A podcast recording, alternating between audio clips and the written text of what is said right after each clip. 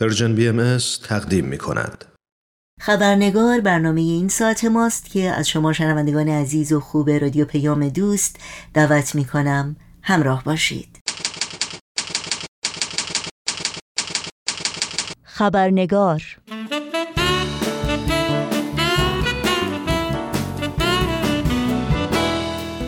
و ما پیام های بیت اعظم عالی ترین مرجع اداری جامعه جهانی بهایی فارغ از اینکه خطاب به یک فرد و یا جامعه بهایی در شهر و کشور مشخصی ارسال شده باشند جایگاه مهم و بینظیری در آین بهایی دارند. این پیام ها که همواره پر از عشق و محبت و صفا و صمیمیت احترام و لطف و کرامت به مخاطبان اونهاست حامل پندها و رهنمودهای بسیار ارزنده و والایی هستند. برای پیشرفت و ترقی و تأمل و یادگیری فردی و جمعی و تشویق همگان در مسیر خدمت به عالم انسانی. نوشین آگاهی هستم تهیه کننده و میزبان برنامه خبرنگار. به شما در هر کجا که هستید خوش آمد میگم و برنامه امروز رو تقدیم می‌کنم. در روز اول شهریور ماه امسال بیت العدل اعظم عالی ترین شورای اداری جامعه جهانی بهایی پیامی رو خطاب به پیروان آین بهایی در ایران ارسال کردند که حاوی مفاهیم بسیار مهم تاریخی، اجتماعی، اخلاقی و روحانی بود.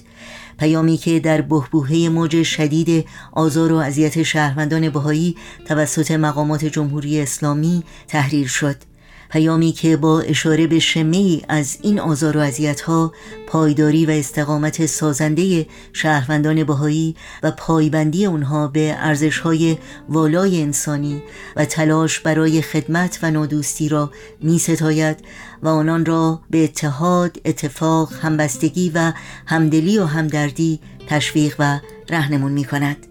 در بخشی از این پیام بسیار مهیمن و متین خطاب به پیروان آین بهایی در ایران می‌خوانیم. ای محبوبان در حین این اتفاقات قلوب هم میهنان خود را امیدوار کنید. سبب دلگرمی هر سرخورده گردید و موجد اطمینان هر دلخسته. دلسوز واقعی همگان شوید و غمخوار هر درمانده. درمان درد دیگران گردید و درد خود را بدین ترتیب التیام بخشید. نزد حضرت پروردگار برای آنان که ظلم روا می دارند طلب غفران کنید و برای زدود شدن قلوبشان از زنگ تعصب و جهل دعا و استغاثه نمایید.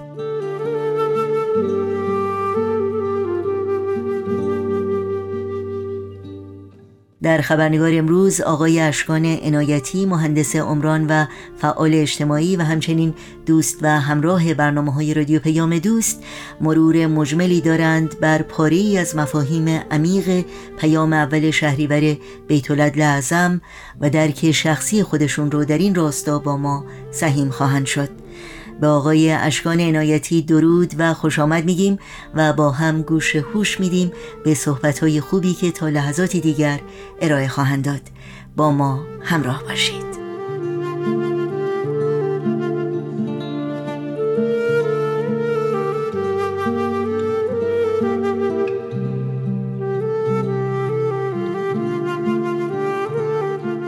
خیلی ممنون. نوشین خانم عزیز. من هم درود میگم به شما و شنوندگان عزیزتون و خوشحالم که مجددا در خدمتتون هستم. بله همطوری که شما فرمودید در مورد پیام یک شهریور بیت اعظم البته نه اینکه بخوایم در حقیقت کلیه مفاهیم پیام رو دونه بدونه بگیم. بلکه یک مرور اجمالی خواهیم داشت. فقط من دو تا نکته رو قبلش می‌خواستم عرض کنم. اول اینکه مطالبی که ارائه میشه خوب طبیعتا نظر شخصی بنده هست و مشخصه که خیلی ناقص هست و انشاءالله در مشفت هایی که دوستان با هم خواهند داشت تکمیل میشه.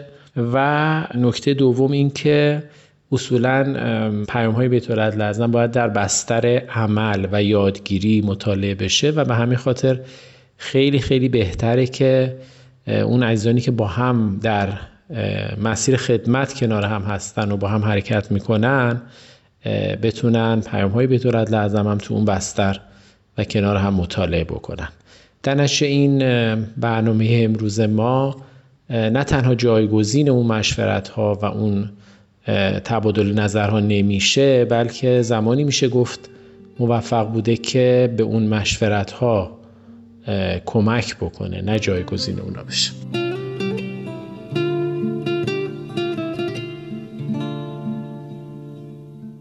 در مورد پیام یک شهریور با اجازه شما به سه نکته اشاره کنم. نکته اول در مورد این بیعدالتی ها و ظلم هایی است که به و البته همه مردم ایران روا داشته میشه و توی این پیام هم بهش اشاره شده. به نظرم این مسئله به قدری واضحه که احتیاج به تفصیل و بیان جزئیات نداره. از اولین روزی که دیانت بهایی به وجود اومد تا به امروز بهاییان مورد ظلم و ستم قرار گرفتن و در چند سال اخیر مظالمی که دهها سال بر بهایان وارد می‌شد و البته هنوز ادامه داره و همچنان وارد میشه بر تعداد زیادی از هموطنان عزیزمون داره وارد میشه و اون هم خیلی عیان.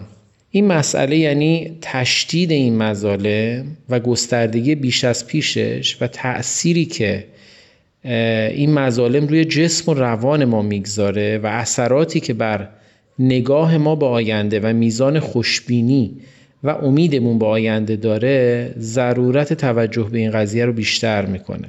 که ما چه به عنوان یک فرد چه به عنوان یک عضو یک جامعه به چه نحوی باید این بیعدالتی ها و ستم ها رو باش روبرو بشیم و به چه صورت باید عمل بکنیم. اگر تاریخ رو بررسی کنیم می‌بینیم که افراد و گروه های مختلفی وقتی تحت ظلم و ستم واقع میشن معمولا یکی از دورو کردی رو که بهش اشاره خواهم کرد رو پیش می‌گیرن و اونو اتخاذ می‌کنن. روی کرده اول به این صورته که مقابله به مثل می‌کنن. یعنی اونها هم شروع می‌کنن به استفاده از خشونت و به این وسیله می‌خوان که با اون ظلم و خشونت اولیه مقابله کنن و اون رو از بین ببرن. که خب به نظرم هم از نظر منطق تئوری جریان هم در عمل بارها دیدیم که این روش مؤثر نبوده و به قول معروف کار نکرده و در خیلی از مواقع موضوع رو بدتر کرده حتی. روی کرده دوم هم به این صورته که افراد این ظلم و ستم رو میپذیرن و قبول میکننش و خودشون رو قربانی اون ظلم و ستم می‌دونن و به اصطلاح میگن که خب زندگی ما دیگه اینطوریه و شرایط اینطوریه و عملا نتیجهش این میشه که دیگه خب تلاشی هم نمی‌کنن برای از بین بردن اون ظلم و بیعدالتی. و ما میریم تو حالت پذیرش که دیگه کاری از دستمون بر نمیاد و این تقدیر ما بوده و چاره ای نیست و اینا. فرق هم نمی‌کنه. حالا می‌خواد یک دختر خانم یا خانمی باشه که تو خونه بهش این ظلم میشه یا یک ملتی که یک کشوری که تحت ظلم حاکمانشون هستن. معمولا سرنوشت خودشون رو قبول می‌کنن و به قول معروف با شرایط موجود می‌سازن و تحت همون شرایط به زندگی ادامه میدن. البته واضحه که زندگی به این شکل هم خیلی راحت نیست. معمولا همراه حسرت و ناراحتی و دلخوری از شرایط موجوده و نه از شرایط راضی هستیم اینطوری نه تلاشی برای تغییرش می‌کنیم. ولی یک رویکرد سومی هم وجود داره و اون اینه که نه با ظالم و ستمگر مثل خودشون مقابله به مس کنیم و نه اون که اون برچسب قربانی رو روی خودمون بزنیم. خیلی در مقابل ظلم و ستم در نقاط مختلف دنیا از این روش استفاده کردن. از جمله بهایان ایران که در طول این چند دهه اخیر با ظلم و ستم هایی که روبرو شدن این رویکرد سوم را از خودشون نشون دادن.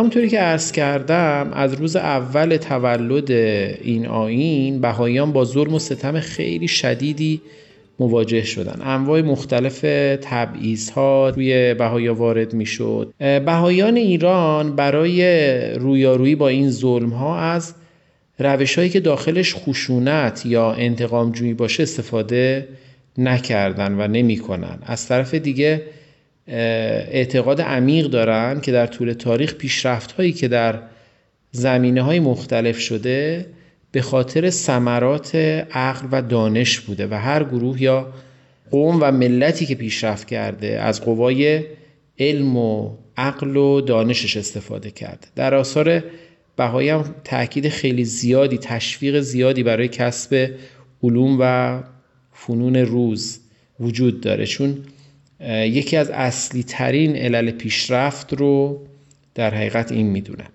از طرف دیگه و در کنار این موضوع باز بهاییان باور دارن که قوای روحانی و معنوی هستش که باید بینش انسان رو هدایت و دلالت بکنه. اینجا می‌خوام یک مثال بزنم خدمتون از این روی کرده سوم.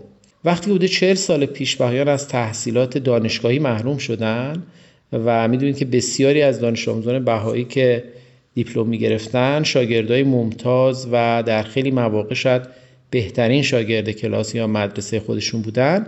حالا دیگه نمی‌تونستن در کشور خودشون در رشته که دوست دارن درسشون رو ادامه بدن. شما حتما می‌تونید تصور کنید که چقدر این موضوع برای یک جوون 18 ساله سخت برای خودش برای پدر مادرش و چقدر می‌تونه آدم ها رو ناامید و حتی خشمگین کنه. اما پاسخی که جامعه بهایی ایران به این موضوع داد و نحوهی که با این حقیقت ترخ روبرو شد به این صورت بود که در اون اوائل با یک تعداد خیلی محدودی یک کلاس های خیلی خیلی واقعا معدودی شروع کردن و در اون کلاس ها دروس دانشگاهی رو شروع کردن آموزش دادن به این جوانان. و کم کم این دروس بیشتر و بیشتر شد. رشتهای مختلفی شکل گرفت و بعد از چند سال دیگه میشه گفتش که ما یک دانشگاه تمام ایار داشتیم هرچند که غیر رسمی بود. همین دانشگاهی که به علمی آزاد یا همین BIHE در حقیقت مشهور هست. یعنی در نتیجه یک محرومیت بسیار بزرگ و شدید و البته در نتیجه وجود باورهای عمیقی که هم به علم و دانش بها می‌داد و هم قوای روحانی که افراد و جامعه از اون برخوردار بود تونستن یک دستاورد خیلی بزرگ و میشه گفت غیر قابل باور حاصل کنن. در موارد دیگه هم وضعیت خیلی شبیه همین بود. یعنی محرومیت های مختلفی که جامعه بهایی شاملش می‌شد اینا بهانه می‌شد برای رشد و پیشرفت بیشتر این جامعه. خانم توران میرهادی که فکر کنم معرف حضور هممون هست و می‌شناسیم ایشون رو و هم خودشون رو هم خدمات خیلی بزرگی که ایشون به فرهنگ و تعلیم و تربیت در کشور ما کردن و البته بسیار بسیار قدردانشون هستیم. یک جمله بسیار تاثیرگذار دارن که من خودم حقیقتا خیلی خیلی الهام گرفتم در طول زندگیم از این جمله. که میگن که این جمله رو هم از مادرشون یاد گرفتن. مادرشون آلمانی بوده. و اون اینه که ایشون میگه که باید غمهای بزرگ زندگیمون رو به کارهای بزرگ تبدیل کنیم. جامعه بهایی هم همین کار کرد. یعنی غم بزرگش رو به یک کار بزرگ تبدیل کرد. نذاشتیم غم و محرومیت باعث انفعال یا گوشگیری یا بیتفاوتیش بشه.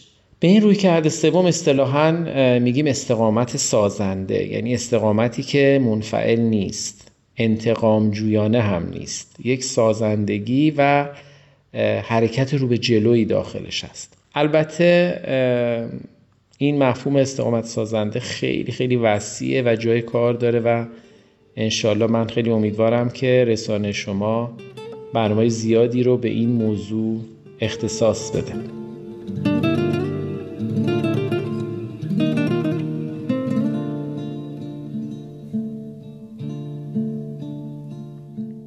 نکته دومی که می‌خواستم عرض کنم اینه که وقتی شما رویکرد سوم یعنی استقامت سازنده رو انتخاب می‌کنید در طول زمان به دستاوردهای خیلی بزرگ و اساسی دست پیدا می‌کنید که در شروع تصورش هم سخت یا شاید حتی غیر ممکن بوده. در انتهای پاراگراف دوم پیام به چند مورد از این دستاوردهای بسیار ارزشمند و اساسی که جامعه بهایی ایران بهش دست پیدا کرده اشاره شده. در نتیجه تلاش هایی که گروه های مختلف چه بهایان چه سایر گروه ها در طول این سالها داشتند جامعه ایران هم در کلیت خودش به دستاوردهای بسیار بزرگی دست پیدا کرده که من چند نمونهش رو خدمتون عرض می‌کنم. البته اینها نظر کاملا شخصی بنده است و حتما دوستان خودشون می‌تونن به این لیست موارد دیگه هم اضافه کنن. یکی از این دستاوردها و به نظر من شاید بزرگترین اونها این بوده که بسیاری از گروه ها و اقوام و باورهای فکری که در ایران وجود دارند به این باور رسیدن که این تنوع و تفاوت‌های سازنده و مکملی که بینشون وجود داره خیلی ارزشمنده و وحدتی که در حال به وجود اومدنه باید این تفاوت‌های سازنده رو حفظ کنه.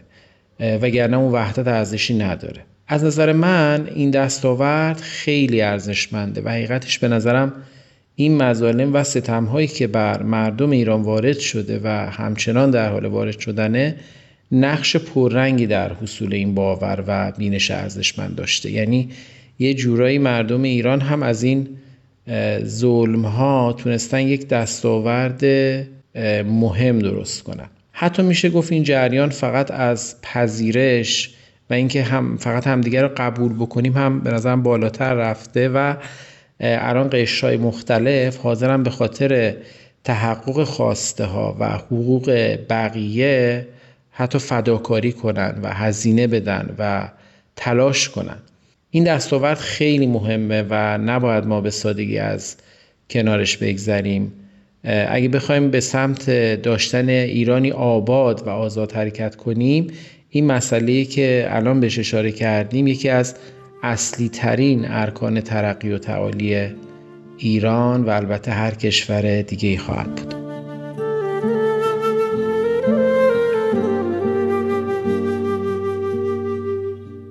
دستاورد بعدی که می‌خواستم عرض کنم و خیلی مرتبط با دستاورد اوله اینه که درسته که این تنوع و تفاوت‌های سازنده رو قبول داریم ولی نسبت به یک سری از باورها و اصول اساسی هم توافقهای هرچند نسبی ولی قابل قبول و ارزشمندی حاصل شده.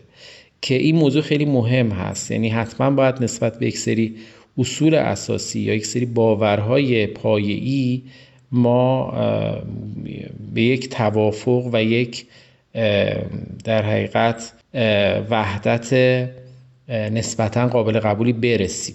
که شاید اولین و مهمترینش همین وحدت در عین تنوعی که بهش اشاره شد. یا مثلا نقش تعلیم و تربیت در رسیدن به یک توسعه و پیشرفت پایدار. فکر کنم اینم الان مورد قبول گروه های خیلی زیادی در ایران هستش. یا مثلا مورد دیگه اینه که یاد گرفتیم که اگه بخوایم تغییر و تحولات پایدار حاصل بشه باید اون نگاه واقع گونه اونو کنار بذاریم و نگاهمون رو یک نگاه فرایندی بکنیم. شاید قبلا خیلی از ما فکر می‌کردیم که یک روزی یک کسی پیدا میشه که این شخص مثلا یک چوب جادویی داره و به کمک اون یک دفعه میاد و این چوبش رو می‌زنه و مثلا تحولات یک باره حاصل میشه و همه چیز درست میشه.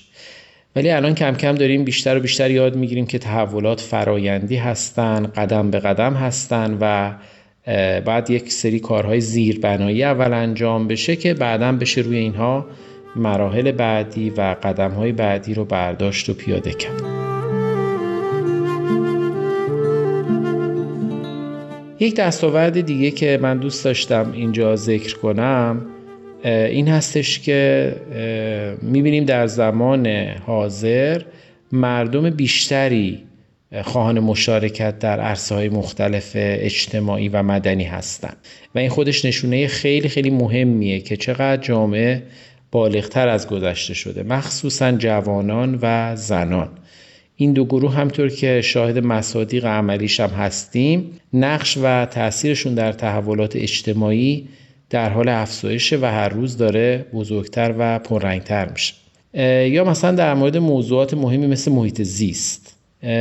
میزان اهمیتی که تعداد بیشتری از مردم به این قبیل موضوعات میدن هر روز در حال افزایش. خلاصه اینکه هر وقت بستری بوده که امکان مشارکت اجتماعی و مدنی افراد فراهم شده همیشه با استقبال تعداد فزاینده و رو به افزایشی مواجه بودیم. این همه نشونه های خوبیه که نشون میده که افکار عمومی چقدر نسبت گذشته بالغ شده. البته اینکه هنوز راه زیادی هم داریم که باید بینیم و خیلی بیشتر بالغ بشیم اینم از یادمون نمیره و این هم کاملا درسته. ولی خب نفس دیدن و درک این پیشرفت ها کمک می‌کنه که با امیدواری و یادگیری بیشتری مسیر رو ادامه بدیم.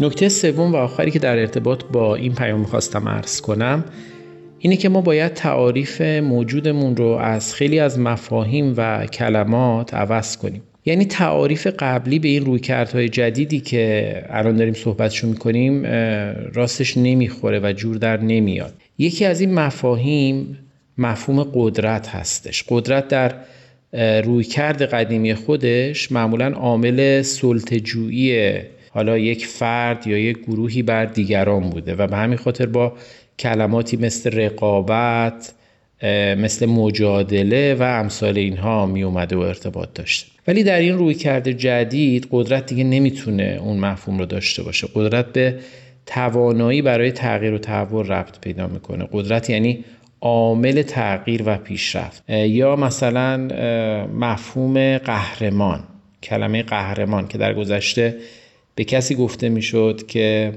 احتمالا تعداد زیادی رو مثلا کشته یا مثلا تو جنگ چه دلاوری هایی کرده یا باعث سلطه یک قوم بر یک قوم یا کشور دیگه شده. چیزای شبیه این.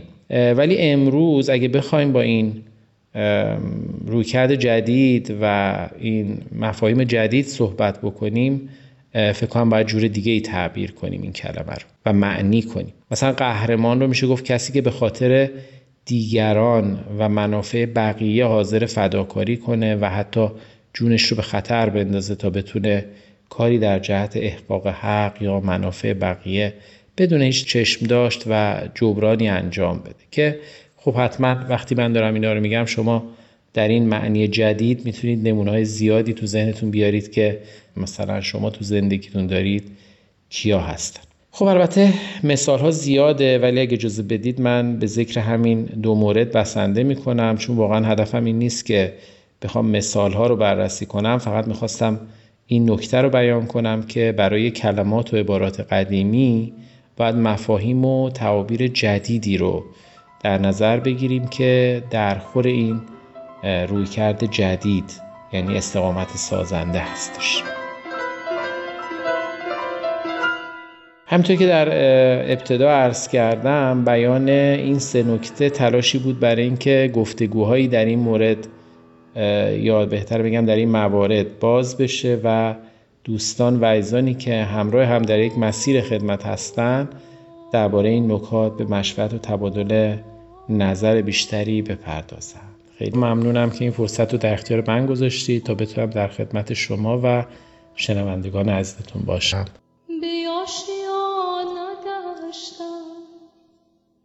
خانه به خانه گشتم. به تو همیشه با شانه به شانه گشتم. عشق یگانه